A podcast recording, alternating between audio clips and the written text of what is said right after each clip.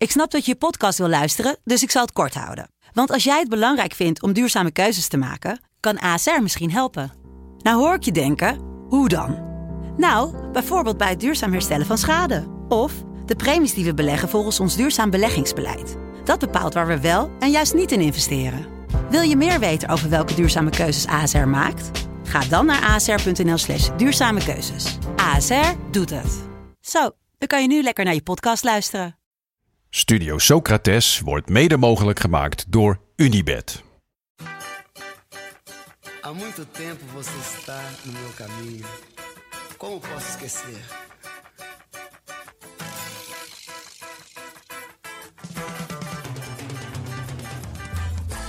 Welkom bij Studio Socrates, een podcast over alles wat voetbal mooi maakt. Met dit keer weer eentje voor de echte liefhebber: Nederlandse spitsen.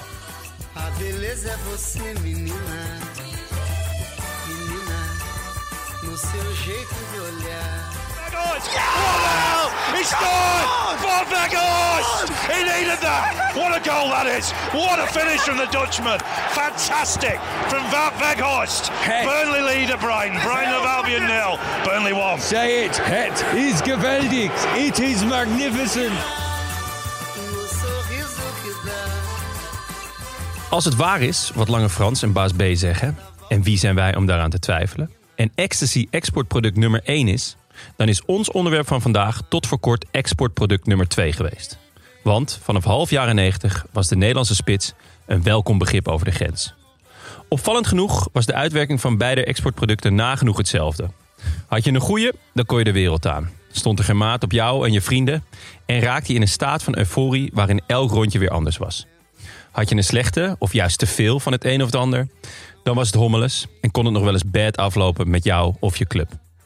En, net zoals met de Snoepie, vergeet je eerste spits nooit meer. Het ellendige daarvan is dat vrijwel alle spitsen daarna net wat minder zijn en je je afvraagt of het aan jou ligt of aan de kwaliteiten van ja, van, van wat ook alweer. Hadden we het nou over spitsen of over drugs? En wat hebben Lange Frans en Baas B hier nou in godsnaam mee te maken?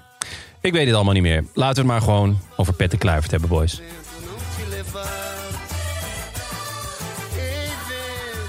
Ja, maar dat is echt jouw favoriet, hè? Ja, ja het is eh, eh, mijn eerste liefde en die, die roest niet. Ehm, gewoon ook omdat hij, omdat hij gewoon alles kon. Eh, ja, ik weet nog dat eh, Waar moet je meteen aan denken bij, eh, bij Kluivert? ja, die, die, die kopbal in de halve finale Ja. van het WK 98. Heb ik ook, ja. Wij noemen hem ook Petje Hangtime. Gewoon omdat ja, hij echt kon blijven hangen in de lucht. En alles wat hij deed zag er zo mooi uit. Maar die, die, die foto of die, dat, dat beeld, ja, dat kan zo in het, in het Museum voor Moderne Kunst, als je het mij vraagt. Ik moet denken aan die, wat waren het, drie of vier goals tegen Joegoslavië op het EK. Ja, met het- dat uitschuifbeen. Kluivertje 4. ik vond het er vier, ja. Ja, ja, er waren er vier. En dat hij, Kluivertje dat hij vier. nog net er bij die ene bal kan. Met zijn En- punt. en- Ja. Met zijn punt dat hij hem nog controleert. En het vette was aan, aan hem, vond ik dat alles wat hij deed, zag er ook gewoon schitterend uit. Zo mooi. Ja, gewoon sierlijk, gracieus. En hij had, hij had alles. Hij was snel, hij kon koppen, hij kon meevoetballen, hij was eh, slim, hij was snel. eh, ja, eh, natuurlijk, er zitten ook wel wat, eh, wat zwarte randjes aan, zo her en der. Met name buiten het veld natuurlijk. Maar op het veld was het, was het een en al eh, gracieusheid. Ja, nou gaan we het zo eh, Ja. nog even lekker over hebben. Heerlijk. Hoe is het met jullie jongens? Nou goed, we zijn, eh, we zijn druk. Want vanavond, eh, als je dit op woensdag luistert, dan zitten Daan en ik bij AT5. We doen ons andere showtje. Wat gaan jullie aandoen? Ja, daar moeten we het nog even over hebben. Ja, het is publieke omroep, dus we mogen geen eh, merken aan. Oh ja, Dus, eh, maar we Oeh, gaan het wel dat is wel lastig voor jullie, want jullie lopen eigenlijk alleen in haute couture, zoals, zoals ik jullie ken. Gucci petje thuis laten. Gucci ja. petje thuis, ja. Handtasje ook gewoon thuis. Geen, Nou, eh, misschien doe ik wel mijn Gucci riem om. dat mensen wel weten, hij heeft hem wel. Precies. Ja, lekker. Eh, nee, dus het was, eh, het was een lekker weekend vol met voetbalvoorbereidingen voor en vandaag en eh gisteren. Nog, nog één keer voor de luisteraars. Als je het nu luistert. Ja, nog één keer voor de luisteraars. Hoe laat morgen? Vandaag. Vandaag, ja, dus woensdag. kwart over acht. drie kwartier voor aanvang van Ajax Benfica doen wij de voorbeschouwing op AT5. Eh, we gaan met Menno Pot, een schrijver, historicus hebben over de wedstrijd. We gaan voorbeschouwen en dat doen we op onze eigen manier. Jorre, jij bent ook een keer te gast geweest. Dus was ontzettend leuk. Ja, klein zeker. Het is eigenlijk een beetje de podcast, maar dan gericht op de wedstrijd en met beeld. Ja, en eh, wat ik ook heel fijn vind, eh, zonder reclame. Zonder botox, hoewel ik niet weet wat jullie morgenmiddag nog van plan zijn. Maar eh, Misschien een zonnebankje? ja, ja, De je? lipjes een beetje. Nee. Nou ja, eh, eh, geen eh eh Dirkie Kuyt, ook niet het Katwijk en eh, geen Wesley Snijder. Maar jullie twee. En eh, ik vond het ontzettend leuk toen om te gast te zijn. Maar ook eh, sindsdien kijk ik eigenlijk ook altijd. Want eh, het is gewoon echt drie kwartier eh, vol over Ajax of de tegenstander Benfica. En niet, oh ja, oh, nu, nu mogen jullie even twee minuten wat zeggen. En oh ja, nu gaan we wel weer naar reclame voor Gazprom of zo. Precies, we proberen het een beetje weg van meningen te houden. En wel dat het wel een soort gezellig kroegpraat is, maar wel inhoudelijk. En Ja. dat we het wel weten waar we het over hebben. AT5.nl. AT5 of eh, op YouTube, Studio Jaxi. Ehm, dus daar waren we allebei heel druk mee dit weekend. Leuk. Maar ook heel veel voetbal gekeken. Ook veel voetbal Ja. gekeken. En wat, eh, wat was er mooi dit weekend aan voetbal? Ja, ik heb echt genoten van Barcelona. Eh, ik heb eh, het tiki-taka voetbal in ieder geval eventjes weer gezien. Ja, was het er weer? Ja, en niet met eh, Iniesta en Xavi op het middenveld, maar met Pedri, Gavi, Nico. De nieuwe lichting van La Masia. En ja, die Mocht maakt, tijd worden. ja, zeker. Mocht, mocht echt tijd worden. Maar er staat echt weer, echt weer wat moois. En vooral die, eh, die tweede en die derde goal waren echt schitterend. Ehm, ja, één keer raken, diepteloopacties, balletje breed leggen. Gewoon een heel team uitgespeeld in een paar passes. De hand van Xavi? Nou, ik denk het toch wel een beetje al, ja. En tuurlijk, die, die gasten kunnen zonder Xavi ook al heel goed voetballen. Maar ik denk wel dat Xavi's idee van voetbal en van spacetime... zoals we dat hier in de podcast eerder hebben genoemd... dat hij dat weet over te brengen op, eh, op dit elftal. En dan met uh, Aubameyang, Frenkie de Jong... eh, er nog bij Dembele en Dest speelden zelfs ook nog best wel een lekkere pot. Die zou op zich in, dit, in, dat, Ja. in dat veel aanvallen niet verdedigen. Zou die eh, toch eh, lekker kunnen renderen. Ja, dus eh, het is gewoon weer leuk om naar te kijken in ieder geval. En het zal vast nog een paar keer helemaal misgaan. Maar dan eh, heb je in ieder geval wat oogstrelende voetballers om eh, van te genieten. Nou, heerlijk. En Fijn. verder heb ik nog één ander dingetje. We, ja, luisteraars mogen natuurlijk ook gewoon ons laten weten waar zij van genoten hebben in hun Graag weekend. zelfs. Eh, liefst wel over voetbal. Ik hoef niet per se te weten dat je met je vriendin eh, naar het winkelcentrum bent geweest. Hoezo niet? Is toch lekker? Ja, nou Nou, ja. mag ook. Zeker als het een leuke vriendin Jongens, is. ik vond het voetbal helemaal niks. Maar ik was naar een winkel. ja. Ik ben eigenlijk wel benieuwd. Ik heb een Gucci-tasje gekocht. Nou, ja, Arjan eh, Hans Guntenaar heeft dat misschien ook wel gedaan. Maar hij wees ons ook op de Instagram-pagina No Score Draws. En dat is een Instagram-account waar iemand oude Panini-plaatjes natekent. Oké. Eh, geheel in eigen, beetje ja, wonky, in het Engels noem je dat, eh, stijl. Dus een beetje is- misvormde gezichten. Als je een grote neus hebt, dan is die extra groot. En als je grote lippen hebt, zijn die extra groot. Een beetje zoals die mannetjes op straat dat Ja. doen. Alleen dan eigenlijk wel echt heel vet. En zijn meest recente Panini-plaatje was die van Ronaldinho WK 2002. Daar hebben we daar het natuurlijk is- vorige week uitgebreid over gehad. Nou, daar is wel een mooie, mooie karikatuur van te maken. Ja, en ehm, ja, die Instagram-pagina is echt leuk. En nou, ik zie bijvoorbeeld Beckham staan of eh, Bergkamp, Messi, Donnarumma, Colina. Ze komen allemaal voorbij. Vet. En ook het een is, eh, eh, mooie special over van het EK. Met alle hoofdrolspelers van afgelopen EK. Daar hebben wij natuurlijk ook al die afleveringen over gemaakt. Die kwamen eigenlijk allemaal terug. Ja? Ja, dat was eh, goed. echt, echt een leuke, leuke wonky tekeningetje. Wonky. Ja, hij heeft er een goed gevoel voor. En eh, ja, je kan er heerlijk in verdwalen. Leuk. Leuk woord ook, wonky. Wonky. Wonky. Ja, wonky. Dankjewel Arjan Hans. Ja. Ehm, ja, ik vond het ook een eh, heerlijk voetbalweekend. Ja. Regen, regen, wind, modder, vechten, wind. slidings. Ja, dan, wordt het toch, dan gaat het toch opeens buiten de gebaande paden Ja. of zo. Er gebeurt iets. En dat, dat is denk ik goed. Los daarvan geweldige wedstrijden. City Spurs. Met een, sowieso een geweldige wedstrijd. En dan nog gekkenhuis in de blessuretijd. Ja, en Kulusevski eh, met, een, eh, met een hoofdrol. Die ik nog tipte voor, eh, voor het EK met, met Zweden. En die speelt Oh ja. nu bij Tottenham. Eindelijk eerste basisplaats. Vet. En deed goed. Lekker. Mooi Scoorde spelen. de 1-0. Ja, Eh Feyenoord Cambuur waren natuurlijk twee waanzinnige Oh, goals van Sinisterre man. en Johan Baks. Maar ook een heerlijke goal van Boeren. Ja. Hebben we Ja. het niet genoeg over gehad. Klopt. Maar was prachtig dat hij met zijn, eerst met zijn rechter buitenkant en dan met zijn linker buitenkant. Even Ehm, jullie mening over Sinistera? Goeie speler, Ja, vind ik. ja, echt goed. Maar eh, in, hoe goed gaat hij, zeg maar, hoe, hoe ver kan hij... Nou, ik denk dat hij nog wel een stapje omhoog kan. Dat En ik- sowieso, en- maar hoe hoog? Nou, een club als eh, eh, misschien Real Betis of zo. Nee, hoger wel. toch? Napoli. Beetje in die Napoli, in drie. Sevilla? ja, maar dat past denk ik ook goed bij. hem. Ja.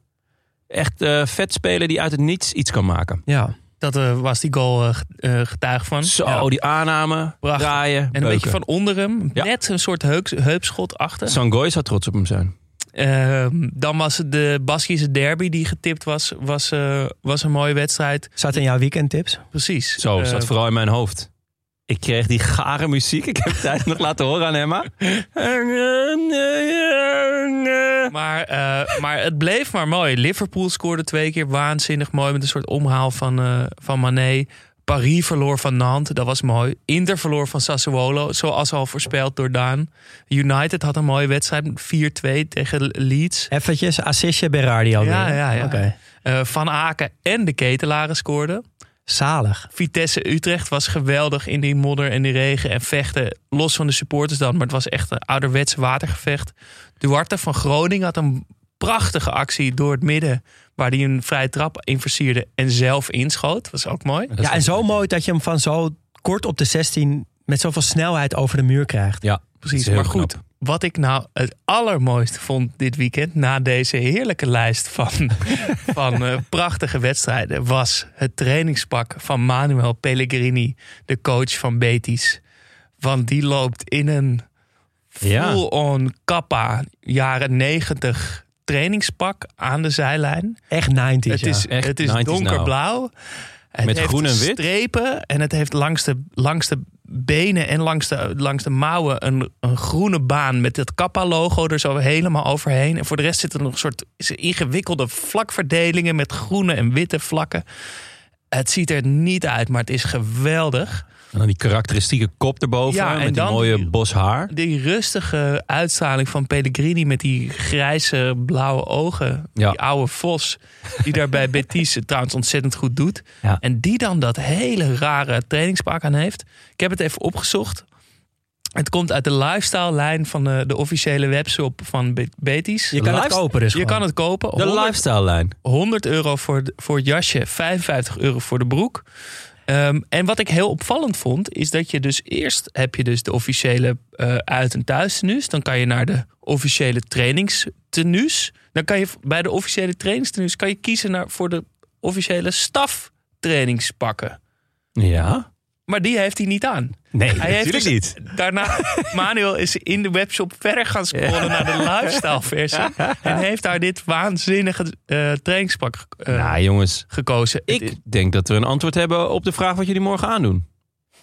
Nou ja, als dat, als dat eh, binnen 24 uur nog deze kant op kan Het komen. is voor elfen, dus Ja. eh, voor elfen besteld morgen in huis, lijkt mij. Ah, En, en als hij een tondeuze erop zet, dan kan hij zo naar eh, die hard, oude hardcore feesten het is echt een trainingspak wat ik in, in Ah, het is echt 30 goed. jaar niet heb gezien. Nee, het is echt goed. En ehm, dat gezegd hebbende, Pellegrini heeft het hoogste winpercentage van een coach bij Betis ooit.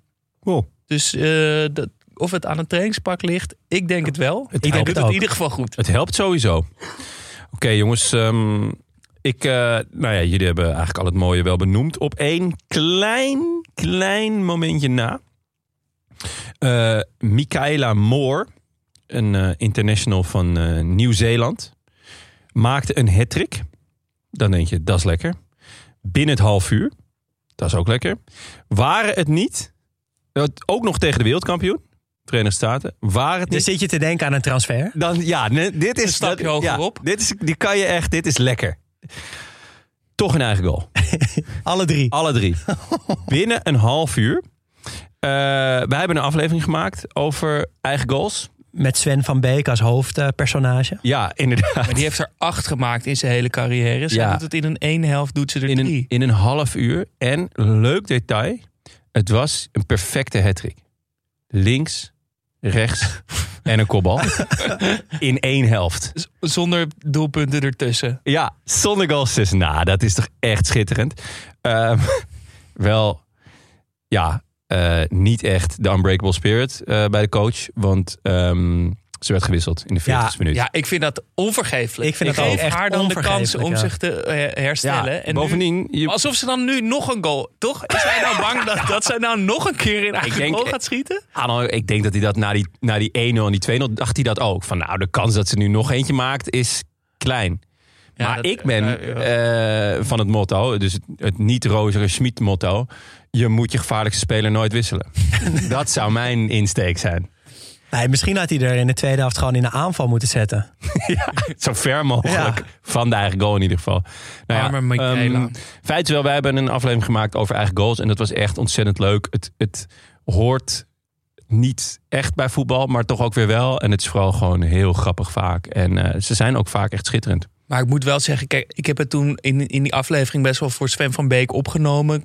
Ja, het is ook vaak ongelukkig. En het hangt, kleeft nu aan hem. En dat elke keer als hij de bal heeft in zijn eigen 16, gaat iedereen dat roepen. Ehm, maar dit is wel drie keer de eigen goal in de ene helft. Dan zou ik het denk ik niet. Als, als Sven van Beek dat zou doen, dan zou ik het niet meer voor hem opnemen. ik vind het wel echt te veel. Ik had vooral zelf denk ik wel om een wissel gevraagd ook. Toch? Na die derde eigen goal zeg je ook van jongens, het is ook... Ja, maar ik zou dan wel... geselecteerd was. Wacht dan wel even tot de rust. En blijf gewoon lekker in die kleedkamer Hou zitten. je rust, gewoon huilend je? onder de douche. Met je kleren aan. Ja, maar niet nog even voor rust. Want dan moet je in een Ah. vol stadion naar de bank lopen. Dat vond ik wel treurig. Ja, was ook wel ziek. Ja. Enfin, ehm, ja, de Unbeatable Spirit eh, had ze niet. Nee, maar Eh, wie had dat dan wel? Nee, ja, goed. Eh, daar hebben we onze eh, vaste Vlaamse correspondent voor deze week. Gelukkig, ja. Om nog- nog even in te leiden. Klaboe is een merk dat eh, sportkleding ontwerpt en verkoopt. Met de opbrengst daarvan richten ze sportclubs in vluchtelingenkampen op. Ze zijn onlangs eh, in Bangladesh geweest. Gaan binnenkort naar Kenia, las ik, om, eh, om dit te doen. Vet. Ehm, en wij supporten dat merk. We vinden het een mooi merk. En de slagzin van hun is de Unbeatable Spirit. En wij kiezen elke week een speler die volgens ons die spirit heeft. En dat komt deze week dus van onze vaste columnist. Kunnen we hem zo noemen? Ja, onze nou, co- correspondent. Ik Ja. meer correspondent, eh, Correspondent uit België. België en, omstreken. En het mooie is, is dat zijn, eh, zijn keuze ook samenhangt met zijn keuze voor mooiste Nederlandse spits. Het is ongelooflijk. Your powers combine. Ja. En he is Captain Planet. Komt-ie. Ha mannen, Paling hier. Op de vraag wie mijn favoriete Nederlandse spits is, ooit en waarom, moest ik toch wel even nadenken. Een Nederlandse spits, ja, dat is voor mij zoals een, een boom of een autostrade. Ja, dat is er gewoon. Ik heb ook niet direct een favoriete boom of een lievelingsautostrade. Dus ik heb even nagedacht. En ik heb zo specifiek nagedacht over mijn favoriete Nederlandse spits in de Belgische competitie. En dat maakt het wat moeilijker natuurlijk, want we hebben nooit echt grote namen gehad. Ik kan moeilijk zeggen dat een Noah Lang of een Bas Dost een, een grote klinkende naam is. Ja, in het verleden had je bijvoorbeeld een René Eikelkamp, maar dat is alleen een leuke naam. Daarom niet direct een, een, goede grote eh, Nederlandse spits. Maar ik heb iemand gevonden. En ik neem jullie graag mee naar het jaar 1988. Een wonderlijk voetbaljaar, zowel voor Nederland als België. Bij mij komt de liefde voor voetbal op dat moment binnen via de Panini-prentjes op de speelplaats. En in mei van dat jaar behaalt KV Mechelen zijn grootste triomf en winnen zij de Europa Beker 2. Tot op de dag van vandaag is KV Mechelen de laatste Belgische club die een grote Europese beker behaald heeft. En dat zal helaas waarschijnlijk nog, nog enige tijd zo duren. En ze winnen die Europa Beker tegen het grote Ajax. Het Ajax van Barry Hulshoff. En ik vermeld dat specifiek omdat ik weet dat jullie een grote fetish hebben voor Barry's. En KV Mechelen had ook zelfs een grote Nederlandse connectie in zijn ploeg. Bij KV Mechelen was de Mos de trainer. En dat in de ploeg ook nog Graham Rutjes, Wim, Hofmans, eh, sorry, Wim Hofkens en Erwin Koeman rondlopen. En diep in de spits Piet den Boer. En daar gaat het over, Piet den Boer. In de 53e minuut komt er een voorzet van op links en Piet den Boer kopt de bal binnen. En we winnen de match met 1-0 tegen Ajax. En dat maakt dat Piet Boer mijn favoriete Nederlandse spits ooit is. Het sportieve aspect is slechts één van de twee redenen. Een andere reden is over hetgeen wat Piet Boer na zijn carrière gedaan heeft.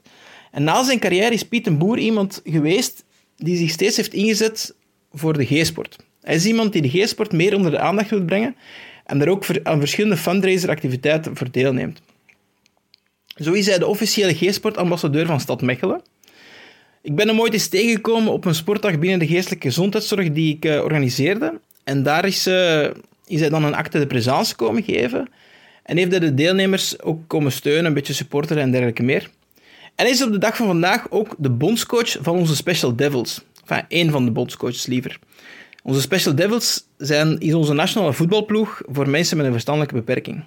Eigenlijk is Piet den Boer dus gewoon een allround toffe kerel die zich inzet voor de G-sport in het algemeen. Moest je ooit eh, verlegen zijn om iemand een Cloud Award te geven, dan mag je die gerust ook aan Piet de Boer geven. En dat maakt dat Piet den Boer dus mijn favoriete Nederlandse spits ooit is. Groetjes, Paling. Dankjewel, Paling. Schitterend. Prachtig. Het valt helemaal samen in de aflevering Ja. eh, en bij Klaboe. Eh, dus bij deze. Ja, en ik heb voor de gelegenheid ook eventjes toch even wat beelden van Piet en Boer. Ik had nog nooit van gehoord. Nee, ik kende de naam wel, maar ik kon het echt niet plaatsen. nee, ik ook niet. Ehm, Ik ken de naam wel, omdat het de meest Nederlandse naam ooit is, denk ik. Ik denk dat ik wel vijf Piet en Boer ken, Ja. maar geen één die bij KV Mechelen in de spits stond. Nee, eh, we hebben natuurlijk een tijdje geleden eh, dat eh, geel en rood maakt oranje van eh, het clubblad van KV Mechelen toegestuurd gekregen. Toen heb ik al een beetje verdiept in Mechelen. Die hebben inderdaad een mooie Nederlandse connectie met ja, onze favoriete Nederlandse trainer, Aad Afkoopsom. Eh, ik ben nog steeds bezig met mijn 101 Atemos eh, moppenboek. En hij komt nog een keer langs, toch? Als het kan, graag ja. Eh, als, we, als we 1500 euro hebben liggen, dan zit hij zo aan tafel. Ehm, maar die, eh, die goal van eh, Piet en Boer was tegen? Ajax. Ja. En tegen wie? Wie stond op goal? Stanley Menzo? Ja, ja, oud coach. En eh supermooie actie op links. Hij komt tak voor zijn man. En hij kopt hem eh, strak in het net. was echt, eh, echt een mooie goal. En daarna was eh, het was dus de Europa Cup 2. Dus beker voor bekerwinnaars. Wat eigenlijk gewoon een heel vet eh, toernooi is. Ja. Eh, krijg je alleen maar ja, best wel opvallende namen, gok ik zo. Ehm, de prijsuitreiking kwam ook voorbij. Kan ik jullie echt aanraden. Was gewoon een tafeltje. Die hadden ze denk ik uit de kantine of zo geplukt. Daar hadden ze een kleedje overheen gelegd. Daar stond een beker op. Nou, niet heel veel groter dan een, dan een bierflesje. En er was gewoon iemand die gaf hem. En toen eh, was het echt zo, yes, we hebben hem. Het was echt zo knullig. Maar was het in België of was het in, in, in Nee, Amsterdam? nee ik, ik, weet niet, eh, ik weet niet waar de finale werd gespeeld. Maar het was, gewoon, ja, het was gewoon de officiële uitreiking. Maar het was zo ontzettend knullig. Het was echt een wereld van verschil. Nou ja, nou, het deed me nog enigszins denken aan de afgelopen Afrika Cup. Maar eh, nee, dus... Werd er eh, iemand in een cabriolet door het stadion heen gereden? ja, ah, de afkoopsom natuurlijk. Dan lijkt het wel op de avond. Nee, eh, dus eh, aanraden om dat even, even terug te kijken. De, eh, de beelden van die finale. Leuk. Gaan we doen. Ja. Ehm, zoals gezegd verloten we vandaag ook weer twee Klaboe shirts. We, we hebben twee eh, shirts, eh, tenminste we hebben shirts gekregen met een Socrates Klaboe shirt. Ons logo staat er helemaal op. Hij is groen en geel, een beetje onze kleuren. En eh, die gaan we onder de vrienden van de show verloten. Jij hebt weer eh, zitten, zitten knutselen en Ik knippen. heb weer zitten kleuren. De, de Nog- zak met loodjes wordt steeds groter. Nog even voor de volledigheid. eh, de nieuwe vrienden nu alvast ook Oh ja, even. Ja, noemen. laten we dat, Dat zijn eh, Thomas van Brunschop, Le Cousin, Janus Leeghoofd, Kees, Binu en Geitje Buffon. Welkom. Ja, Jullie welkom. maken kans nu Ze op, zitten eh, in de zak. ja, op Zitten twee in de eh, Studio zak? Socrates eh, shirts. Ja, Twee de- stuks. Ik Jasper. zie eh, Jasper nu... eh, Ik dacht, ik, ik schud ze een beetje door elkaar. Nou, Ja. aan jullie om hem. ik voel me te verantwoordelijk voor die loodjes. Om te trekken. dus voor de nieuwe luisteraars, Jasper zijn alle namen op gele loodjes eh, geschreven. Met Ja. de hand. Met de hand. En eh, mag ik er een graaien? Ja, ga jij er? ik ik wil er ook een. één graaien. Oké.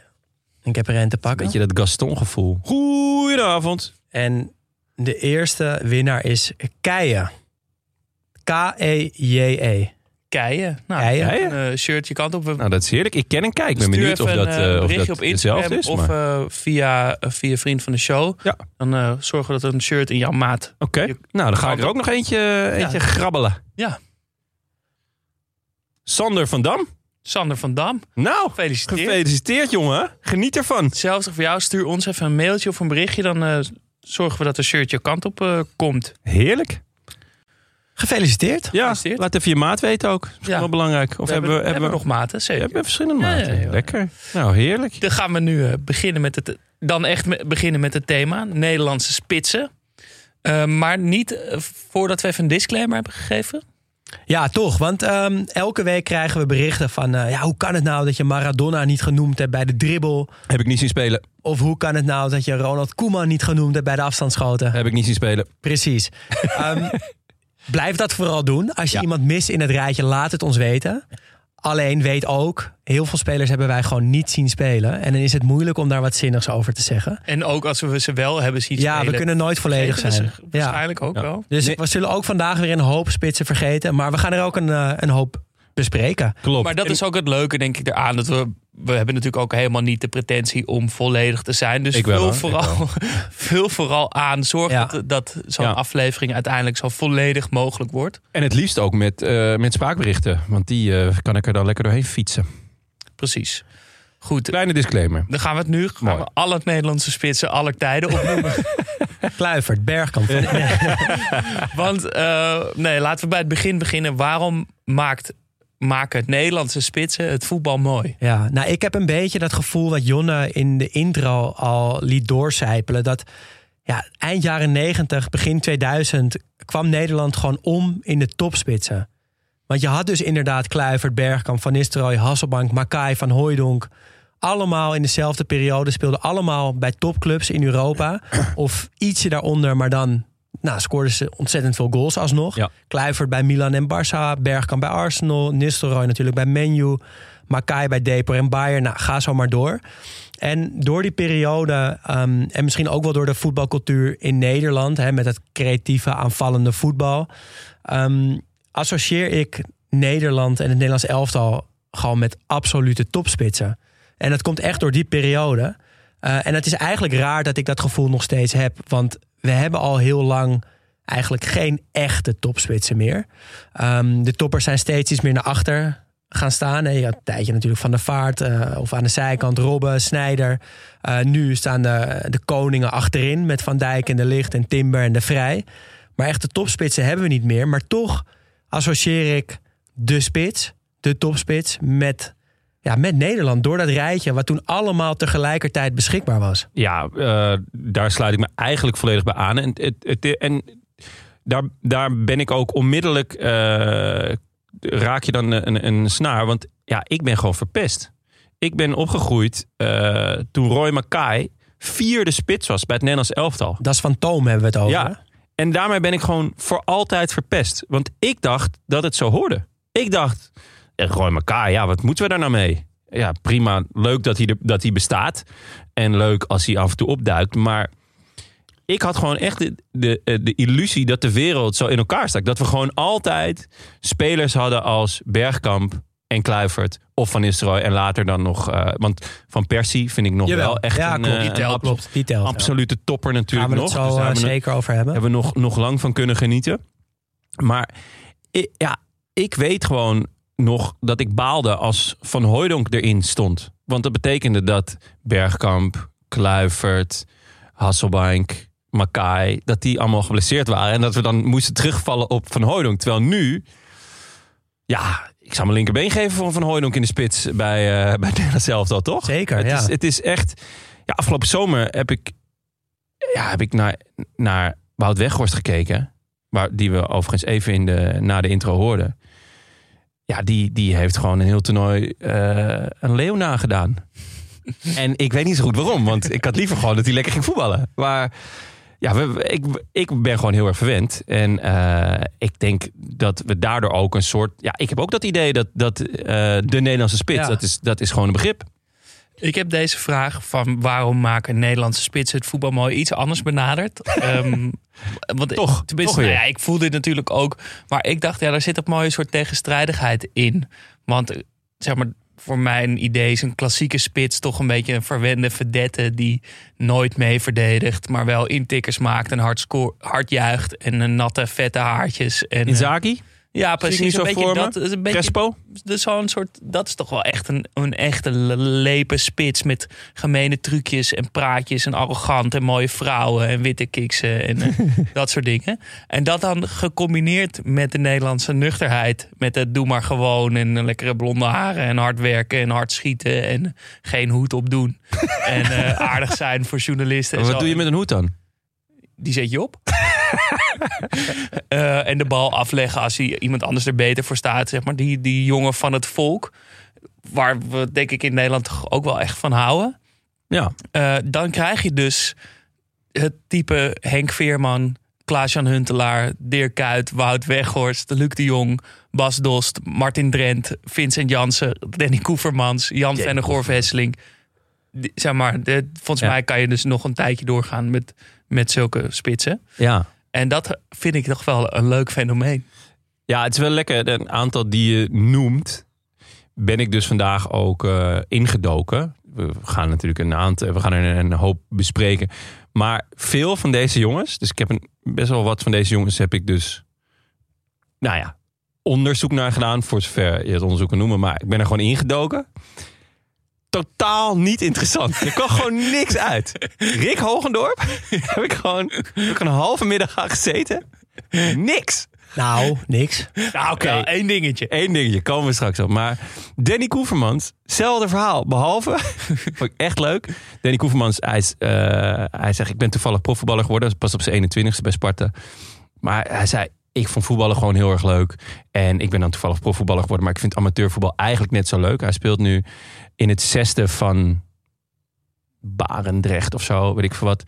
En eh, ze hem, eh, de coach had hem daar laatste man gezet. Maar hij merkte toch eh, dat hij wat van zijn fitheid verloor. Dus hij had zich nu omgeturnd tot een box-to-box player. Kunnen jullie het je voorstellen? Danny, Danny Koef. En dan gaat hij van box to box. Nog even in de hers van zijn carrière. Hij zei ja, van mijn snelheid moet ik het niet meer hebben. Ik ben 41 inmiddels. Maar eh, ja, gewoon lekker een beetje heen en weer pendelen kan ik nog steeds. Goed. Dat wil ik wel genieten. En hij is ehm, coach van de PSV Vrouwen. Volgens mij. Momenteel. Nou, toch Leuke leuk. carrière switch. Ja, zeker.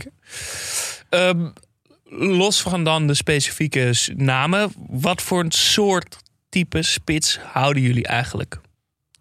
Ja, nou ja, ik zou dan eigenlijk moeten uitkomen bij de stylisten in het rijtje Nederlandse spitsen. En dat zijn nou Kluivert en dan als je Bergkamp echt tot een spits rekent natuurlijk ook. Maar toch is dat in dit geval dan niet zo. En kom ik uit bij Van Nistelrooy. Want ik voel me zo aangetrokken tot de spits van Nistelrooy en zijn maniacale doelpuntendrift. Ehm, een man die gewoon niks anders wilde dan scoren. En aan de ene kant is dat jammer dat ik hem nu op deze manier omschrijf. Want volgens mij kon Van Nistelrooy echt veel meer dan dat. Die dribbel die Jasper wel eens eerder hier heeft laten vallen eh, op Old Trafford. Dat hij bijna vanaf de middenlijn eh, vier, vijf man voorbij dribbelt op een hele stijlvolle manier en, en hem afmaakt. Dat kon hij ook. Ehm, maar hij had ook wel echt die maniacale doelpuntendrift van... we kunnen wel 3-0 winnen, maar als ik niet scoor, dan ben ik niet blij. En dat straalde hij gewoon in alles uit. En dat vind ik toch wel iets heel moois bij een spits. Ja. En dat je dat ook met die Nederlandse nuchterheid en eh, een beetje een klein duimpje, dat je dat ook bij de grootste clubs op aarde, Real en United, dat ook kan uitstralen. Ja. Dat je daar ook zegt, nee, als ik niet scoor, dan is het geen goede wedstrijd geweest. En het is gewoon een soort van koppigheid of zo. Ja, een bepaald doel voor ogen hebben en er niet van af willen wijken. En dat zie ik nu volgens mij ook een beetje terug in zijn trainerscarrière. Hoe je dat wilt opbouwen. Want hij had natuurlijk makkelijk kunnen instappen bij PSV. Dat wil hij niet, want hij heeft het gewoon anders voor ogen. Ehm, En hij is natuurlijk eh, degene met de mooiste quote over doelpunten maken. Nou, Ja. ik meen toch? ja, Doelpunten zijn als ketchup. Soms doe je enorm hard je best, komt er niks uit. Soms geef je een klein beetje loopt het als water. Zoiets was ja, het en toch? spuit het. eh, Spuit het ja. aan alle kanten. Ja, nou, en dat, ik denk dat elke amateurspits ook dat kan beamen en dat ook zo voelt. Ja. Maar ik weet, ja, Huntelaar, ik vind, of sorry, Van Nistelrooy. En ehm ja, Huntelaar heeft dat natuurlijk ook een beetje, maar Van Nistelrooy was wel echt nog veel beter. Dus eh, ja, ik, eh, is echt een stylist. Ik- begon de vraag te stellen met niet de namen, maar laten we het gewoon wel over die namen hebben. Want het is Tuurlijk. onmogelijk om het, Tuurlijk. om het niet in te vullen meteen. Je wil, je wil, wil je die van mij ook Ja, al? natuurlijk wil ik die horen. Nou ja, eh, ja ik, heb- ik heb hem net al genoemd in de, in de, eh, in de intro. Eh, en hier is mijn jeugd wederom de grote spelbreker. Want als je Kluivert in zijn beste jaar hebt gezien... terwijl ik dus in mijn gevoelige periode zat... namelijk van tussen 6 en 14, of 6 en 16... 6 en 36. Eh, ja, dan wil je niks anders meer. Ik bedoel, eh, dan, dan is dat ook een soort van de standaard eh, in je hoofd. En, en dat vergelijk, ik vergelijk in ieder geval altijd met Kluivert. Nou ja, dat, dat is ook altijd mijn, mijn grote, in ieder geval spits, mijn, mijn voorbeeld geweest. Totdat natuurlijk, Slaat dan. ja, Geen Nederlander, maar je mag Maar hem even noemen. Ik wou net zeggen, moet gewoon genoemd Ja. als we het over spitsen hebben. Maar vind je het trouwens niet jammer dat Kluivert niet, voor mijn gevoel tenminste, niet alles eruit heeft gehaald? Of zit daar ook juist wel weer een soort van schoonheid Daar in? zit ook wel een soort van schoonheid in. Maar ehm,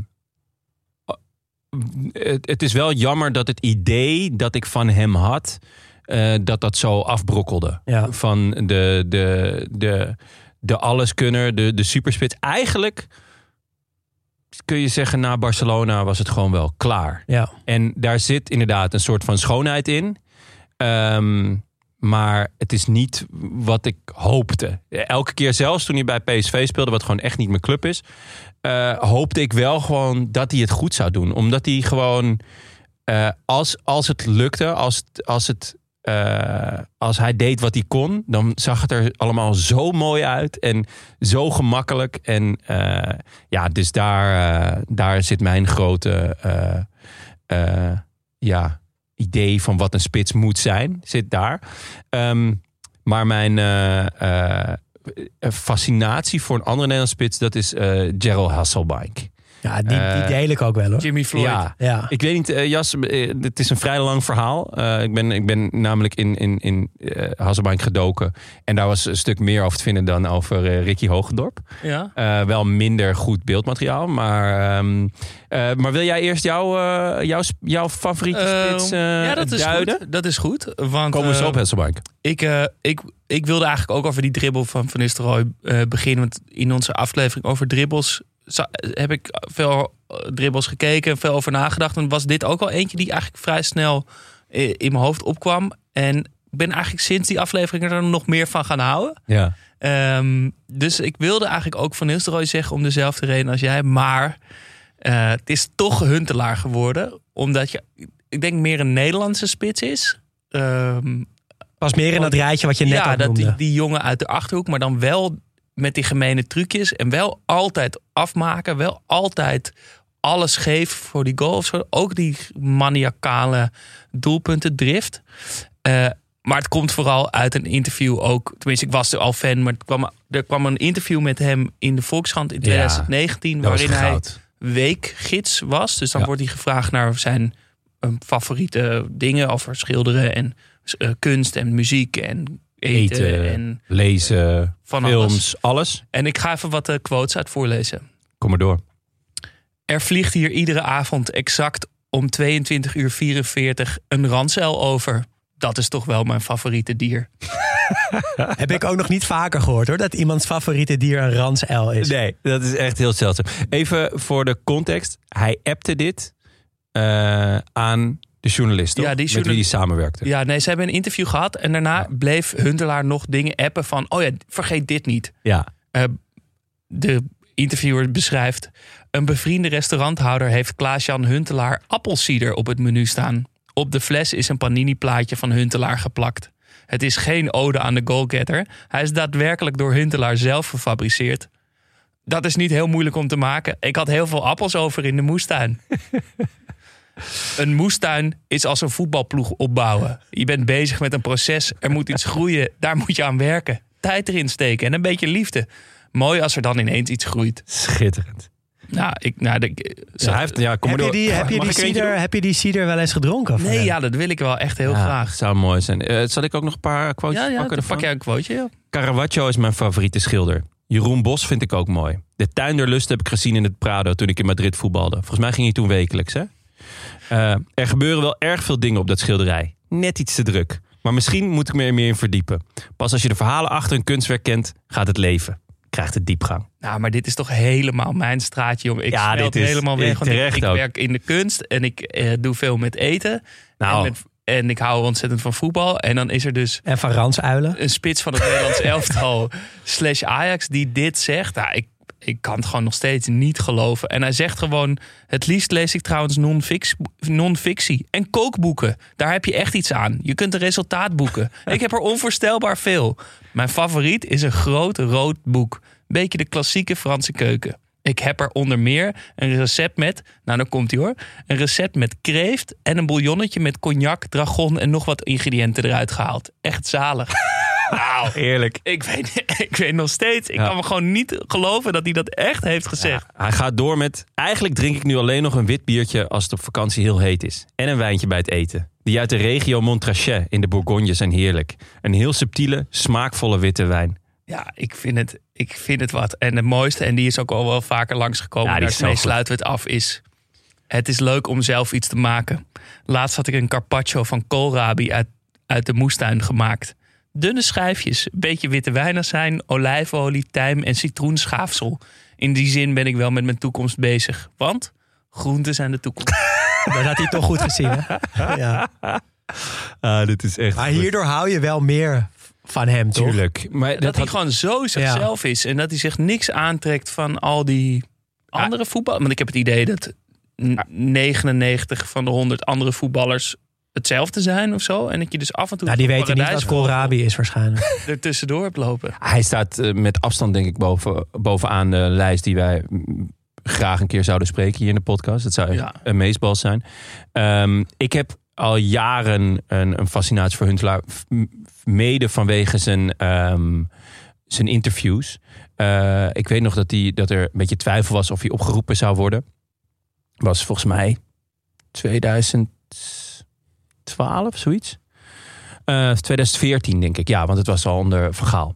En eh, hij zei ja, eh, toen ik eh, een jonge voetballer was, was ik daar nog enorm mee bezig. Maar nu kan ik het ook wel relativeren. Als ik niet word opgeroepen, ga ik een mooie reis maken met mijn broers naar Normandië. Dat staat al een hele tijd op de lijst.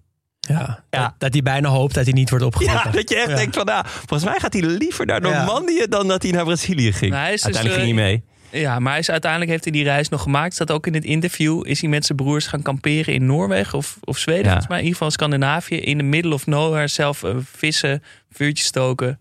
eh, Zo goed. Een beetje wandelen. Ja, Fantastisch. Ja, heerlijk. goed. Hasselbank eh, moeten we nog even over hebben. Ja, mag ik? Ja, ja brand Ja, los. ik, ehm, Hang aan je lippen. Ja, ik, ik was natuurlijk gewoon altijd ehm, fan van Kluivert. En eh, dan had je natuurlijk nog Bergkamp ernaast. En, en ehm, nou, Van Hooydonk en Makai. Nou, die, en die kende ik uit, de uit de eh, Nederlandse competitie natuurlijk. En in die tijd had je ook, eh, had je dan als pinchhitter... had je ook nog eh Juri Mulder bijvoorbeeld. En ineens eigenlijk uit het niets was daar Hesselbank. Eh Hesselbank, Hesselbank. Het is- Hesselbank? ja, het was heel moeilijk ook die naam van. Maar het was vooral waar kwam hij ineens vandaan? En ehm, nou, eh, hij heet dus Gerald Floyd Hasselbank. Hij debuteerde op zijn 18 in het betaald voetbal voor Telstar. Dat alleen al is genieten. Moeten we ook een keer special over gaan maken. De Witte Leeuwen. Eh, hij vertrok vervolgens naar AZ, waarmee hij vierde werd in de eerste divisie. Ongelooflijk. Ja, AZ speelde toen nog eerste divisie. Hij slaagde daar niet en verdween uit betaald voetbal. Hij kwam terecht bij Neerlandia slash SLTO. Dat Heerlijk zijn- eh, klein clubje in Amsterdam. ja, ja, maar wel heel roemrucht. Zeg Ja, maar. ja, zeker. Echt een, echt een Bestaat nu niet meer, denk Nee. ik. Maar was vroeger een roemrucht een club. roemruchte club. Nou, eh, hij blies zijn carrière een nieuw leven in toen hij tekende in Portugal bij Campo Maiorense. Hij maakte er 12, maar toch degradeerde ze. En hij kreeg hier voor het eerst de bijnaam Jimmy Floyd. Dus Jimmy Floyd Hesselman. Na de degradatie ging hij naar Boa Vista, waar hij 20 goals in 29 wedstrijd maakte. En de beker pakte ten koste van Benfica. En hierop kocht Leeds hem voor 2 miljoen pond. Leuk. Van Boa Vista naar Leeds vind ik trouwens ook wel een hele mooie transfer, toch? Echt genieten. Nou, twee seizoenen Leeds waren heel succesvol. Eerste jaar 16 goals en het tweede jaar 18. Waarmee hij gedeeld topscorer werd met, in de Premier League met... Ehm, mm, mm, mm. Shearer. Sola? The Smiling Assassin. Ole Gunnar. Ah, Ola. Oh nee, eh, eh, hoe heet Nee, die? dat dat toch? is... eh Oh nee, dat is de Babyface Babyface Assassin. Assassin. Ja. Cole of eh, York? York. En, eh, oh ja, de bijnaam van Cole is dan weer York. ja, Ja. Dat was het. en Michael Owen. Eh, Leeds werd vierde. Eh, maar hij vertrok naar een enigheid met de clubleiding voor maar liefst 40 miljoen gulden. Dus dit wordt dan weer in gulden gezet. De eerste was pond. Gulden. 40 miljoen gulden. Duurste Nederlander ooit op dat moment. Terwijl je dus al die spitsen hebt die je net al opnoemde. Ja, en ik eigenlijk, nou ja, hier kwam je dus. Maar het Engels voetbal was toen, werd wel uitgezonden op RTL 5. Dus je kreeg wel wat mee. En ineens, maar hij was er eigenlijk een beetje uit het niks. Ja, hij deed het een beetje zelf, toch? Zo'n soort gevoel. Dat Zo'n al die gevoel Nederlanders, al die inderdaad die grote spitsen waar we het allemaal over hebben. En dan was opeens die rare Jimmy Floyd die in zijn eentje daar topscorer werd. Ja, nou, toen ging hij naar Atletico. Ook heel vet. Scoorde hij in de competitie 24 keer. Derde op de lijst achter Catania en Salva. Dat lijken wel een soort Pro Evolution soccer namen. Klopt, ja. Die, die waren mij ook niet eh, heel erg bekend. Eén plek boven, Royentje Makai. Roy Mackay. Die speelde toen bij... Depor. Inderdaad. Ondanks deze goals degradeerde Atleti naar de Segundas Division. Ook best wel opvallend. Het is eh, eh, eind jaren 90. Chelsea haalt hem terug naar Engeland voor 24 miljoen euro inmiddels. Dus ook een mooie hè, gang. Eh, mooi om te zien. En hij was daar zeer succesvol qua goals. Werd wederom topscorer van de Premier League. Ging daarna naar Middlesbrough, waar hij ook veel scoorde. Later bij Charlton scoorde hij voor het eerst in 10 jaar minder dan 10 goals. Dus hij heeft gewoon 10 jaar op rij altijd 10 goals of meer gemaakt. Hij debuteerde op 26-jarige leeftijd in Nederlands elftal. En speelde 23 interlands, waarvan 11 keer in de basis.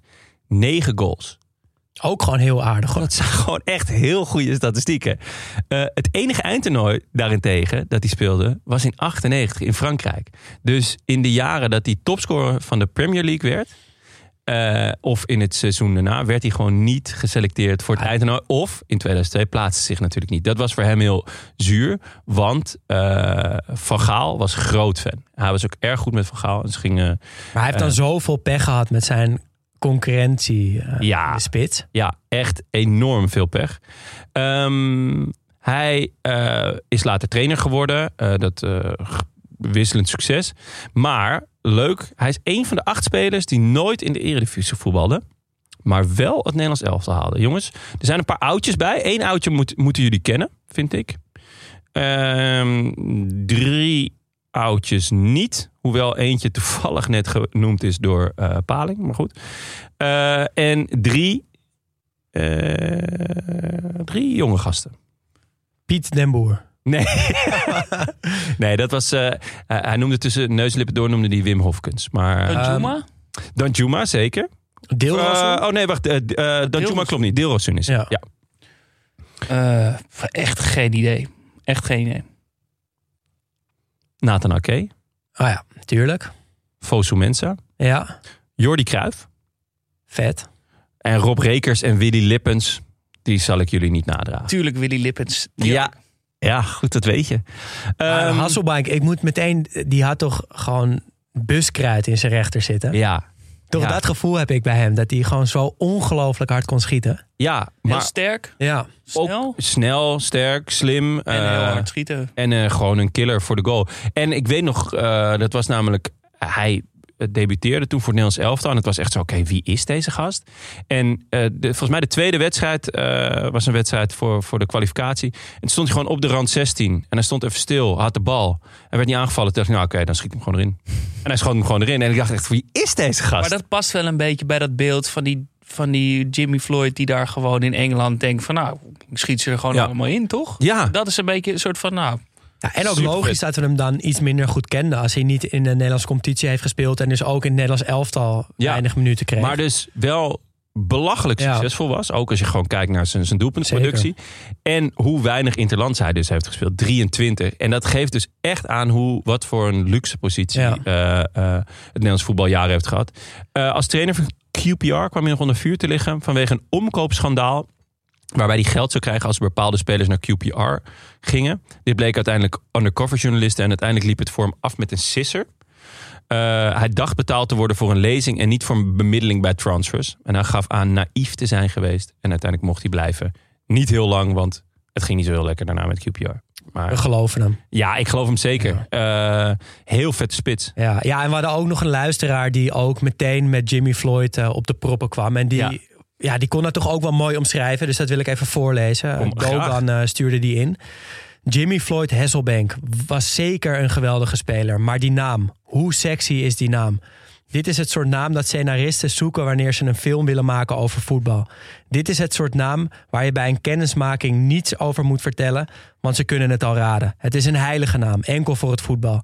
Het is zo heilig dat hij na zijn carrière een andere naam had moeten nemen. Zo heilig was zijn naam dat zelf, zelfs Konami een extra inspanning had moeten leveren om toch maar één licentie te nemen op die naam. Jimmy Floyd Hasselbank. Ik krijg er kippenvel van. wauw, Ja. prachtig. En wij met je. Ja, en wij met je. schitterend. Nee, dus ehm, ja, het, eh, een soort enigma dat er ineens was. En eh, En, en ondergewaardeerd.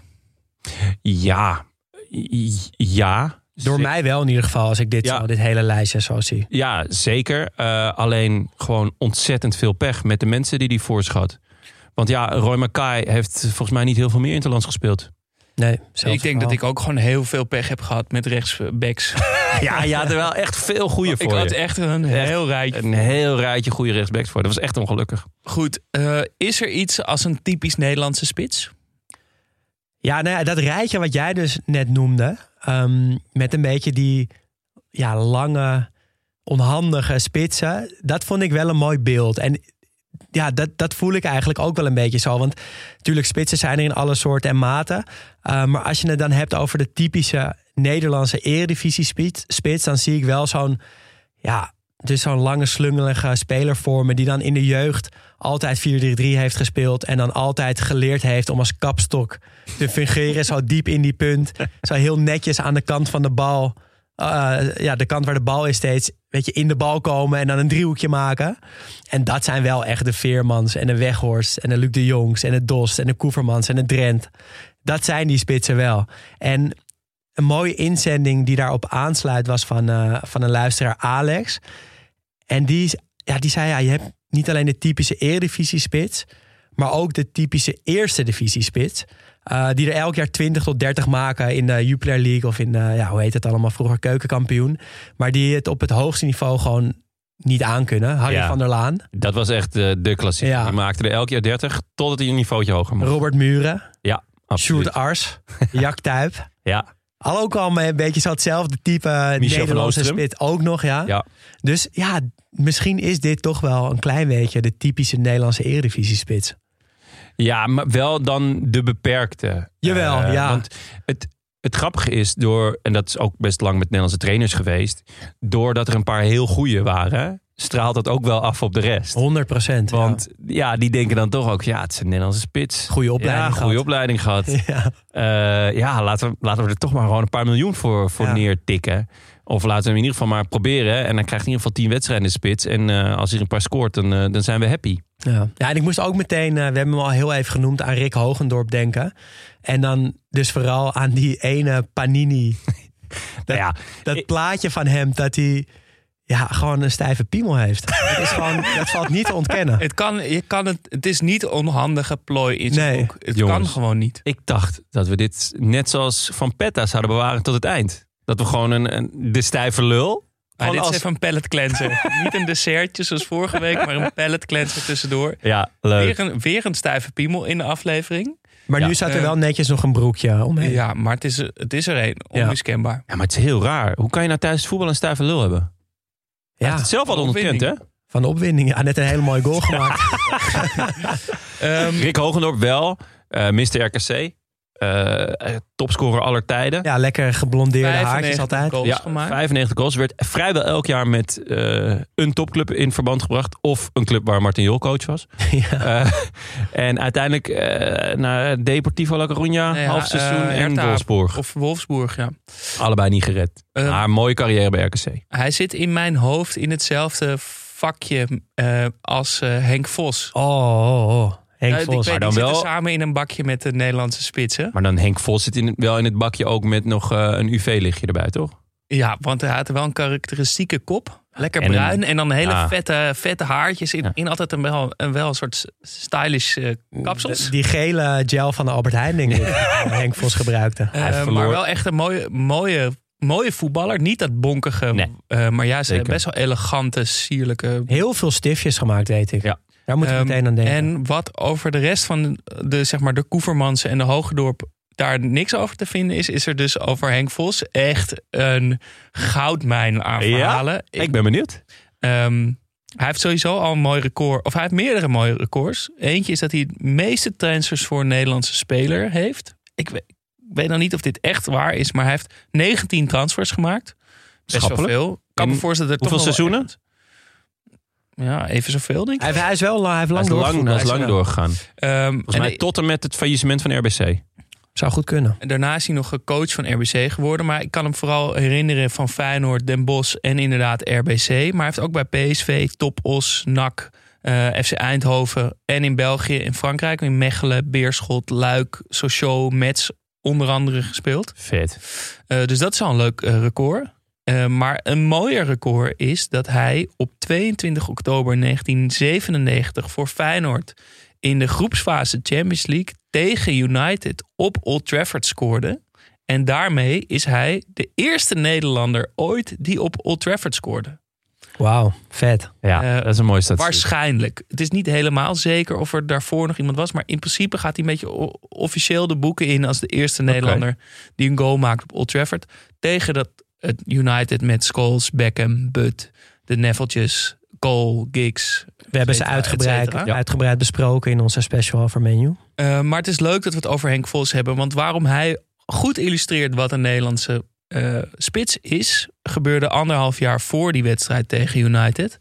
Eh, Adidas kwam met de Predator, ook al vaak genoemd door ons. Schitterende schoen. Die kwam uit in drie kleuren: wit, rood en zwart. Eh, en eh, ze speelde bij, of hij speelde toen bij Feyenoord. En Koeman ook, die kreeg de zwarte. Eh Taument kreeg de rode. En eh, Henk Vos moest de witte aan. Ze kregen ze eh, vlak voor een wedstrijd tegen München Gladbach. En hij doet die eh, doos open en er zit opeens witte kiksen. Nou, die tijd is nog best wel een ding. ja, Het het zijn, eh, spitsen op witte kiksen die scoren niet. Dat is, eh, Nou, dat- dat maar is de het- regel. het dat is we dat wel ook, zeggen, eh, komt dus een beetje door Henk Vos. Maar het is wel ook zo'n handelsmerk geworden op een gegeven moment. Uiteindelijk Ja. wel. Eh, maar dit was dus echt een dingetje. Zijn teamgenoten blijkbaar zaten in die kleedkamer. Die zagen hem die witte schoenen uit die doos. En die ging, wat Henk, wat, doe je- wat doe je nu? Dat kan toch niet? En, Steekt wel mooi af bij zijn huid. Misschien waren ze helemaal niet wit. Maar Eh, maar hij trok zijn schouders op. En eh, trok ze gewoon aan. Ehm, maar speelde heel slecht. Dus het hele legioen viel over die schoenen. ja. Eh, die hadden zoiets van eh, gewoon niet, eh, niet lullen, maar gewoon mouwen opstropen en die schoentjes uit. Ehm, en het duurde dus heel lang voordat het weer goed kwam. Koeman heeft zelfs een brief naar kranten gestuurd. die gepubliceerd werd om geprobeerd niet. dat te, te lijmen. Echt. Het koetje is gewoon in de pen geklommen. Ja, als, eh, als aanvoerder zo van jongens, het zijn maar witte schoenen. En het maakt Ja, heel vet. van. Ja, want hij, op een gegeven moment was hij wel echt publiekslieveling bij Feyenoord, weet ik nog. Ja, het is ook een mooie, mooie speler. Ja. Ehm, eh, is dus hoofdtrainer geworden van RBC, eh, dat in 2011 failliet ging. Ehm, en hij zegt in een interview: Mensen denken, trainer van een derde klasse, zoveel werk zal het niet zijn. Maar ik ben zeven dagen van de week met RBC bezig. Niet continu. Vos heeft ook een andere baan voor drie ochtenden in de week. In het magazijn van een fabriek in dierenvoer. Ik rij rond in een reach-truck en verzamel zakken honden- en kattenvoer voor verzending. Leuk werk en het houdt me bezig. ik ben niet iemand die graag stilzit. Lekker Ja, dat is echt goed. Ja. Fantastische quote, toch? Wel, ja, leuk werk en het houdt me bezig. Dat Dan, nog, is eh, dan ja. nog twee dingetjes over Henk Vos. Ehm, iets minder moois is dat hij in 2020 een taakstraf van 150 uur kreeg... omdat hij een beveiliger in zijn gezicht had geschopt. Oei. Die beveiliger hield daar een viervoudige neusbreuk... een hersenschudding, verminderd zicht in het linkeroog... en een posttraumatische stressstoornis van op. Ik denk dat we kunnen stellen dat hij wel zijn haren verliest, maar niet zijn streken. Mooi gezegd. Maar goed, eh, het mooiste wat ik over Henk Vos ben te- eh, tegengekomen, of eigenlijk dankzij Henk Vos ben tegengekomen, is dat hij een, eh, een vervent visser is. Met name een, heeft hij een fascinatie voor karpers. En dat ik dacht, nou, dat vind ik nou wel interessant. Ja, dat is altijd goed. Ik duik daar eens in. Ja. En nu ben ik op een Facebookpagina terechtgekomen. Die heet Voetballers en Vissen. Ah, je, hebt, Eh, het is je bent zo vrij geweest om de link met ons te delen. Ik, Ik dacht, jullie moeten hier al, ook al de hele dag van smullen. heb me echt heel goed vermaakt vandaag op die website. Die eh, pagina heet dus Voetballers en Vissen. De omschrijving is even kort als duidelijk. Fo- foto's van voetballers en vissen. Of zeezoogdieren. Ja, zeezoogdieren, belangrijk. Maak ze heel duidelijk. Veel dolfijnen. Want veel dolfijnen, ja. Veel Er is dolfijnen. verder niks op die pagina te vinden. Nee. Geen posts, geen niks. Alleen maar foto's. We zien bijvoorbeeld foto's van Heidinga zwemmend met dolfijnen. Ja, Ja. zo prachtig. Twee. Gascoigne in een ochtendjas met een hengel. Met goede tekst erbij, hè? Niet match of the day, maar catch of the day. Ibrahimovic met een snoek. Ja, dat is goed. Eh, Patrick Kluivert met echt een enorme vis. Komt ook vaak terug. Ja. Patrick Kluivert is ver- Ja. ook een visser. Viste ook af en toe met André Hazes, hè? Ja, Ah. Eh, bij die foto staat het onderschrift petje heeft weer beet. Hij mag dan als zijn all-time doelpuntenrecord voor Oranje kwijt zijn. Maar ik zie Van Persie nog niet zo'n joekel van een vis vangen. Van Persie ook wel, eh, was er ook bij, toch? Ja, als, eh, als klein jongetje. als klein jongetje. Hele rare foto. Naast iemand die een enorme vis vast had. En een hele grote snor had. Ja, ja goede snor ook. Ja. Beetje Giel Montagne stijl. Ehm, dan eh, Piet Veldhuizen, die in zijn eigen vijver, denk ik, vol met ja, kooikarpers die staat. is zo goed. Dit is mijn lievelings. Ja, daardoor, daar ben, daardoor ben ik dus ook in een konijnenhol terechtgekomen. Ik ben dus eh, Piet Veldhuizen met vissen gaan googlen. En toen kwam ik dus op een serie met Harry Vermegen... waarin ze dus meerdere eh, eh, dingen gaan aanschaffen... voor het zeeaquarium van Piet Veldhuizen. Nou ja, ten eerste komt Harry bij Piet thuis. En nou ja, dat is een heel raar soort paleisachtig huis... met in het midden een soort van wenteltrap. En dan beneden heb je een, eh, een zwembad met een bioscoop. En daar dan, daarnaast is dan het grote aquarium. Nou, ik kan het echt iedereen aanraden. Vooral Harry is, eh, komt binnen, is niet eh, is zeer onaangenaam verrast dat hij zijn schoenen uit moet doen, want hij heeft geen sokken aan. Maar gelukkig, zeker als hij dan ziet dat er tegels liggen door het hele huis. Hele huis tegels. Maar, en dat zegt Piet, heb wel de vloerverwarming voor je aangedaan, Harry. En Harry filmt alles zelf in fisheye. Ja, in fisheye. Dat is heerlijk De detail. cirkel rond. De cirkel zo rond, ja. Oh, maar goed, eh, nog even het lijstje afmaken. Ja, kom maar door. Ehm, tenminste, ja, die lijst gaat nog eindeloos door. Maar dit is gewoon een paar juwelen eruit. Huntelaar staat uiteraard ook meerdere keren op de foto. Met opvallend kleine visjes. zijn, ook, Eh, zijn ook waard. hè. Voor op de barbecue Lee waarschijnlijk. Boyer. Met een enorme joekel. En dan staat erbij... Voetballer Lee Boyer is recordhouder van het meeste aantal gele kaarten ver- verkregen in de Premier League. Dit is zijn persoonlijk record als het gaat om karpervissen. Eh, dan hebben we nog Jaap Stam met een goudvis in een kom. Ronaldo met een haring. Theo Lucius met een schepnet.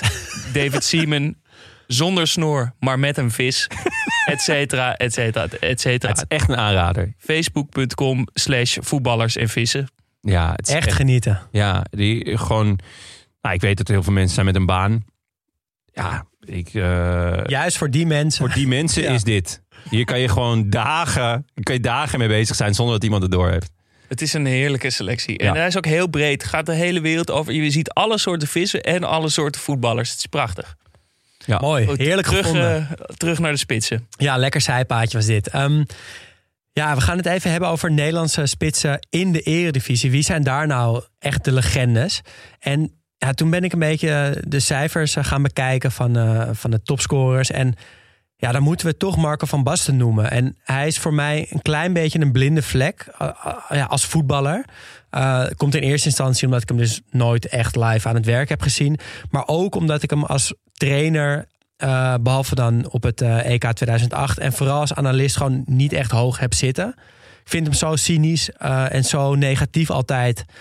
Ja, dat ik gewoon bijna niet wil geloven dat het ooit een goede, bijzondere, positieve voetballer is geweest.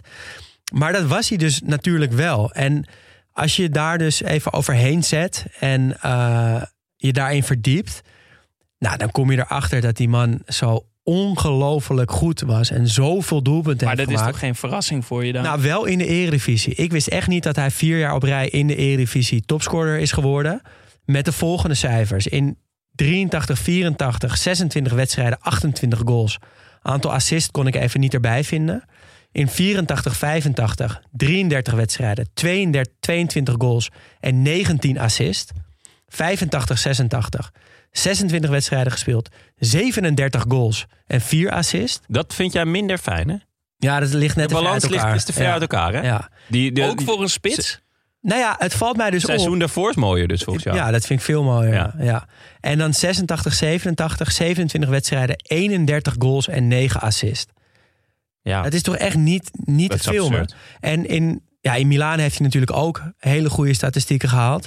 En wat me ook nog opviel, is dat hij 51 van de 54 pingels die hij in zijn carrière gehad heeft, heeft hij gescoord. Heel mooi percentage. Ja. Ehm, op YouTube staat een filmpje van 20 minuten met al zijn goals voor Ajax. En ook zo'n filmpje met al zijn goals voor AC Milan. Dus nogmaals, heb je een baan, maar Ja. die niet zo leuk is. Dan kan je gewoon even een uurtje hiervoor uittrekken. Ehm, en ik moet ook wel eerlijk toegeven, kijk, hij, als je zo goed was, dan kan ik me misschien nu iets beter voorstellen dat je dus op televisie van het huidige voetbal niet zo snel onder de indruk bent. Dus als Nou ja. hij dan iets moet zeggen over Haller of over Giacomakis of over Brian Linsen die er dan eh, weet ik veel 15 heeft inliggen, kan ik ergens ook wel begrijpen dat hij denkt ja jongens, het is toch allemaal niet zo bijzonder. Ik Nou ja. deed dit vier jaar achter elkaar en dan nog veel meer en dan ook nog met een sloot assist erbij en dan ook nog in het Nederlands elftal En zonder enkels. en zonder enkels. Ja, Ja, het, is, het is precies waarom hij, eh, en dat geeft hij als een van de weinigen ook zelf aan, waarom is, hij is eh, geflopt, of in ieder geval naar eigen zeggen, eh, heeft gefaald als trainer. Hij begreep niet dat anderen niet konden wat hij kon. Eh, ja. Dus dat anderen niet konden wat hij kon. Dus hij kon ze niet uitleggen ook wat ze moesten doen. Want voor hem was het volkomen logisch wat ze moesten doen. Maar ja, dat, dat, om dat aan iemand eh, eh, ja, eh, duidelijk te maken of te leren, ja, dat is wel een, dat is een vak. Dat is wel eerlijk van hem, ja. En, ik moet ook zeggen dat misschien, tenminste voor mij persoonlijk, van je, kijk, je denkt natuurlijk altijd aan die goal tegen USSR, Rusland in eh 88. En dat hangt misschien ook een beetje aan hem dat je ja, daar ook een beetje bij blijft hangen of zo. Ik had, ik had me gewoon nooit echt verder verdiept in Van Basten en zijn statistieken eigenlijk. En ik was echt, eh, ja, ik wist dat heb- hij goed was, maar dit wist ik echt niet. Ik heb zijn boek gelezen. Een bijzonder boek. Basta. Eh, ja, Ja. eh, ik vond wel een vet boek. Heb je gelezen? Ja, ik vond het vervelend geschreven. Dus ik ben op een gegeven moment gestopt. Ehm, maar ja, het was wel over die enkel, die passages, dat die kruipend... Ongelooflijk, ja. ja. Hoe, hoe, hoe dat mis is gegaan is natuurlijk tragisch. Maar ik vond, en dat, dat is ehm, wel... ik vond heel vet al die schriftjes met aantekeningen. Ja. Hoe, dus hoe hij... Nou ja, we hebben het over Huntelaar gehad. Hoe obsessief hij bezig was met, eh met doelpunten maken. En, en Van Nistelrooy ook. Dat had hij denk ik nog maal, eh, maal vijf. En dus al van jongs af aan. En dus ook dat hij daarom ook zo compleet was.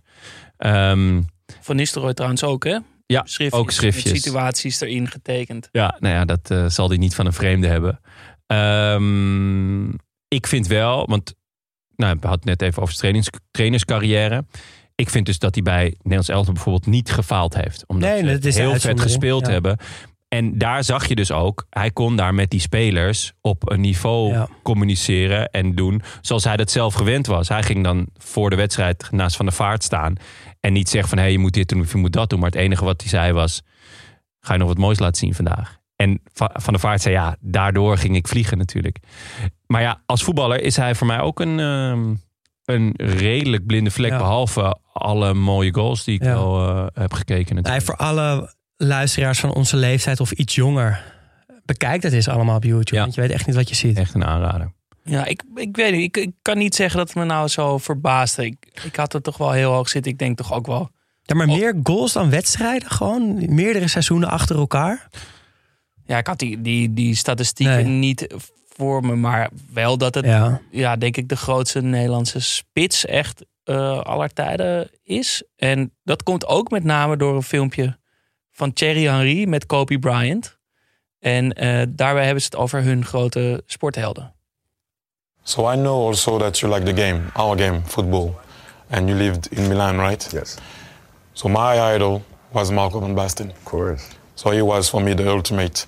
I don't know if guys knows, but he's for me he was just perfect. Yeah. Exactly what a center forward should be. He could assist. He could. I mean, you know, I'm not going to go into details. So it's kind of a weird one. Did you did you have uh, um, some kind of a football hero, kind of Yeah, in a way it's not your sport, but you, you looked at that guy, you're like, yeah, absolutely. That guy is It was good. Marco van Basten. you too. Yeah, because I, I grew up a huge AC Milan fan. That was my team. So you know, when I grew up in Italy, I was right there with Marco van Basten and and uh, Rijkaard and Gullit and you know Maldini was just getting started. We had Baresi. You You're, know, taking, was, you're taking the Italian Italian accent. Oh well, yeah. I mean, you know, it's it's it's um that was my team, man. So Marco van Basten was my favorite player. Ja, dus hij inspireerde zelfs Kobe Bryant, die gewoon basketballer was, om een betere speler te worden. Heel vet. Echt heel vet, ja. Ja, Wist Ja, ik ook niet. mooi. nee. Ja. Heel vet fragment. Ja, even voor de volledigheid nog. eh, Willy van der Kuilen natuurlijk, de, de man. De meeste doelpunten gemaakt in de Eredivisie ooit. Ja. Eh, Ruud Geels en Johan Cruijff komen daarna. Lastig voor ons. Ja. En dan Weinig nog eventjes eh, naar het buitenland toe. Want welke Nederlandse spitsen hebben het daar nou heel goed gedaan? En toen kwam ik toch uit bij ehm, Robin van Persie. En ik vond het wel een mooi voorbeeld dat het ook goed kan gaan als je vroeg naar het buitenland gaat. Uh, hij vertrok natuurlijk al naar Arsenal voor hij echt, echt was doorgebroken bij Feyenoord. Uh, Wenger herkende het natuurtalent en wist ook dat hij met Bergkamp natuurlijk de perfecte mentor voor uh, Van Persie in huis had. Van Persie heeft dat zelf ook mooi verwoord ooit. Die zei van ja, dat hij als geblesseerde speler vanuit het krachthonk naar Bergkamp keek hoe hij na de training aan het oefenen was op zijn aanname. Dus dat een assistenttrainer hem keiharde ballen inspeelde en dat Bergkamp die op alle mogelijke manieren verwerkte en op goal schoot. En allemaal goed ook. Allemaal goed. Gewoon zat niks fouts tussen. En dat heeft Van Persie geïnspireerd om, uh, nou ja, om ja, in ieder geval een poging te doen om in de voetsporen van Bergkamp te treden. Um, en wat ik ook heel vet vind aan Van Persie is dat hij was natuurlijk helemaal geen spits. Hij was een nummer 10, uh, grillig, flegmatiek, hangend op rechtsbuiten, hangend op linksbuiten. Um, maar hij is echt getransformeerd naar een spits van formaat. Um, in, uh, ja, in Arsenal shirt heel veel gescoord. En toen zag Sir Alex ook, trainer van Menu toen, dit is de spits die wij nodig hebben. En toen heeft hij in, uh, in Manchester ook echt veel gescoord. Veel assists ook nog gegeven. Uh, Premier League speler van het jaar geworden. Uh, kampioen geworden. Laatste keer dat ze kampioen werden toch ook? ja, ja. En Sir Alex prijsde hem echt om een aantal specifieke kwaliteiten. Zijn loopacties. Vond ik zelf ook altijd heel mooi om te zien hoe hij zo in de rug van een centrale verdediger heel slim wegliep. En dan eiste Sir Alex ook van dat hij die bal moest krijgen. Ja. Um, als hij hem niet kreeg van, van de middenvelders, dan moesten die eruit. En niet van Persie, omdat hij niet gescoord had. Want hij wel zijn loopactie gemaakt. Ik weet nog dat hij Matthijs de Licht uh, zo uh, ja, in de hielp uh, toen hij bij Feyenoord speelde. Ja. En um, wat ik ook heel vet vond, en ik denk dat er weinig spitsen zijn die dit zo goed kunnen als Van Persie, is de volley. En we kregen dat ook door van een luisteraar die, uh, van Rijk Hoorman. Die stuurde een, uh, een compilatiefilmpje op YouTube door met de top 10 volleydoelpunten van Van Persie. nou, dat je er al 10 hebt gemaakt, vind ik al veel. Ja. Dan zijn ze ook nog alle 10 echt mooi. Uh, nummer 2 kennen we ook allemaal, die paas van Rooney in het shirt van Manchester. Dat hij hem zo van Ja. buiten de 16 zo over hem heen valt en hem zo pakt. Maar die nummer 1, dat, dat, Ja, ik ja, weet nog dat ik dat vroeger zo'n wondergoal ook vond. Eboué komt door uit bij Charlton, geeft hem voor. Die bal valt, nou ja, ik denk op borsthoogte op de rand van de 16. Van Persie is nog niet in beeld. Die komt het beeld inrennen. Springt, dus heel hoog. En met zijn linker volledig in control. Vollit hij die bal de lange kruising in. Maar die bal komt met zo'n snelheid aan. Ja. en hij Ja. komt ook met zoveel snelheid aangerend. Ja, En dat En hij toch is dan hij- onder controle... En zo hoog. Ja. Ja, dat is echt, die goal is me altijd bijgebleven. En ehm, ja, vooral dus die transformatie van een grillige, luie nummer 10 naar een echte topspits vond ik echt heel vet om te zien. Maar ja, haalt hij eens. het bij Van Nistelrooy? Vind ik niet. Ik denk, zeg maar, hele mooie statistieken. Maar wat je zegt, iets te grillig, iets te flegmatiek. Niet helemaal een echte spits. Niet zo op die goal echt belust als Van Nistelrooy. Bij United 150 wedstrijden, 95 goals. Bij Real Madrid 91 wedstrijden, 62 goals. Toch dat je het bij Ja. allebei kan. Ehm, en eh, er is zo'n mooie statistiek dat hij op dezelfde dag geboren is als Kluivert. Heel vet vind ik dat, ja. Ja. Die werd eh, natuurlijk in eh, Amsterdam in, in een soort gouden, weet je wel, in een heel prettig mandje of bedje, gespreid bedje, werd hij eh, als voetballer groot. Brak meteen door, won de Champions League. En ja, ik weet ook niet of het nou aan de beetje langzame start van Van Nistelrooy's carrière lag. Foppe de Haan zet hem pas op zijn twintigste in de spits. Ja, Of dat daarvoor het- tot nummer 10, hè? Precies. Of dat het te maken heeft met dat Kluivert nou zo snel eh, carrière maakte. Nou, daar blijkt nu wel dat dat, dat rustige heel goed blijkbaar bij Van Nistelrooy past. Ja. Precies, maar, maar dat het ja, sindsdien zo alleen maar met doelpunten bezig, maar, be- ge- met doelpunten maken bezig is geweest. En dat alle teamgenoten met wie die heeft gespeeld, al die groten der aarde ook allemaal zeggen: ja, dit hebben wij nog nooit gezien. Iemand die zo obsessief met goals bezig is. Maar en dus ook allemaal meteen daarna zeggen, maar hij kon ook echt heel goed voetballen. ja, dat ook vooral. En die baard, hè. En die baard. De die baard van een kampioen. Ook al vaak besproken. Ja. In het Nederlands elftal? Van Basten? Ja, Van Basten, dat moet. Die heeft ons kampioen gemaakt, toch? Dat is een beetje Ja. zoals Ronaldo dat eh, voor eh, Brazilië in 2002 deed. Moest Van Basten dat ook doen bij het Nederlands elftal. En stond, de, de sterren ook, stond het in de sterren geschreven dat hij het ook moest doen en ging doen. Terwijl die gewoon gullet naast hem stond. En hij dat toch echt ging doen. Ja. Van Persie staat wel eh, nog bovenaan. Qua doelpunten. Ja. Ja. Huntelaar, Kluivert. Mooi lijstje hoor. Depay, Robben, Bergkamp, Van Nistelrooy, Vaas Wilkers, Johan Cruijff, Abel Enstra. De top 10. Het zou best wel kunnen als je het zo ziet dat Memphis Depay misschien nog wel redt. Om Oh, Van zeker. Persie eh, 100%. van de troon te stoten. Hij Hij, heeft het wel eh, echt voorgenomen in ieder geval. hij heeft nog 12 doelpunten nodig. Ah, dat gaat hem zeker lukken. Vooral ook omdat eh, er worden ook gewoon heel veel meer wedstrijden gespeeld Ja. natuurlijk. Maar Ja, als eh, Maar- Depay in eh, 97 eh, was gaan voetballen, of 2000, Ja, nou, dan was hij helemaal onderaan de ik. pikorde komen te staan, denk ik. achter elkaar nog. Achter Ja. elkaar, denk ik, ja. Wat me trouwens ook nog opviel, één leuke statistiek over eh, topscorers in het Nederlands elftal. Pierre van Hooijdonk, eh, vijf keer in de basis gestaan bij het Nederlands elftal. 14 doelpunten. Wow. En dat is natuurlijk het gevolg dat hij dan tegen de kleine landjes eh, mocht meedraaien. En als Ja. pinch hitter. Ja, Ja, toch. Hoeveel interlands in totaal? eh, 46. Nee, ja. Dus echt heel veel ingevallen. Ja, ja, ja. Mooi. Ja, mooi. Mooi jongens, veel mooie spitsen. Ja, ik, eh, ik ga het pleit niet beslechten. Ik, ik vind eh, de twist tussen Van Nistelrooy en Van Persie vind ik schitterend. Eh, en Van Basten, ja, daar kan je... Ja, is, is voor mij te veel een blinde vlek. Ik blijf toch eh, bij Kluivert. Vet. Ja, laten we hopen dat, eh, dat we snel afscheid kunnen nemen van eh, ja, eh, de leeuw Wout Weghorst. En eh, nou ja, op zich Depay doet het natuurlijk wel leuk in de spits. Maar laten we hopen dat er... Dat er Ja, en toch, ik haat hem echt door Weghorst. Maar hij, doet hij, hij flikt het toch wel weer, hè? We zijn nu, en ik vind het toch ook wel geinig. We zijn begonnen met Weghorst. En we eindigen, eindigen met Weghorst. Weghorst, ja. ja. Ja. laten we... Ja, weg. En daartussen hebben we de echt goede spits gesproken. Nou, ehm, je kan natuurlijk ook onze oude aflevering luisteren over teams uit het recente verleden. Zoals Feyenoord hè, eh, van Van Hooijdonk dat u even Cup won. Over echte spitsen gesproken.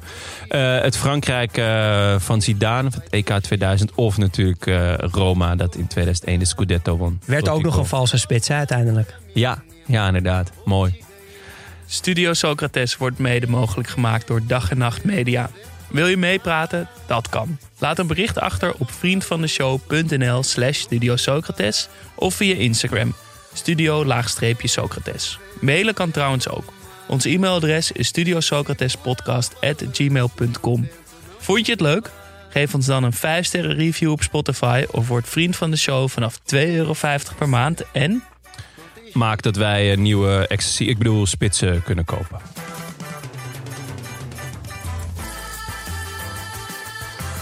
Socrates zou afgelopen weekend jarig zijn geweest.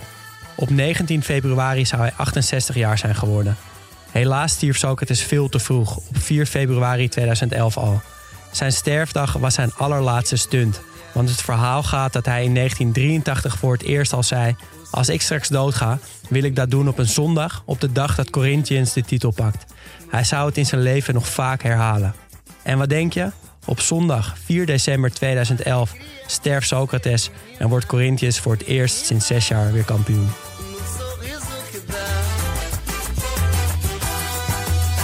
Vendaval por amor, menina, menina, todos querem te amar. Ei, vento, vento, vento no mar, te segura no balanço pro vento não te levar.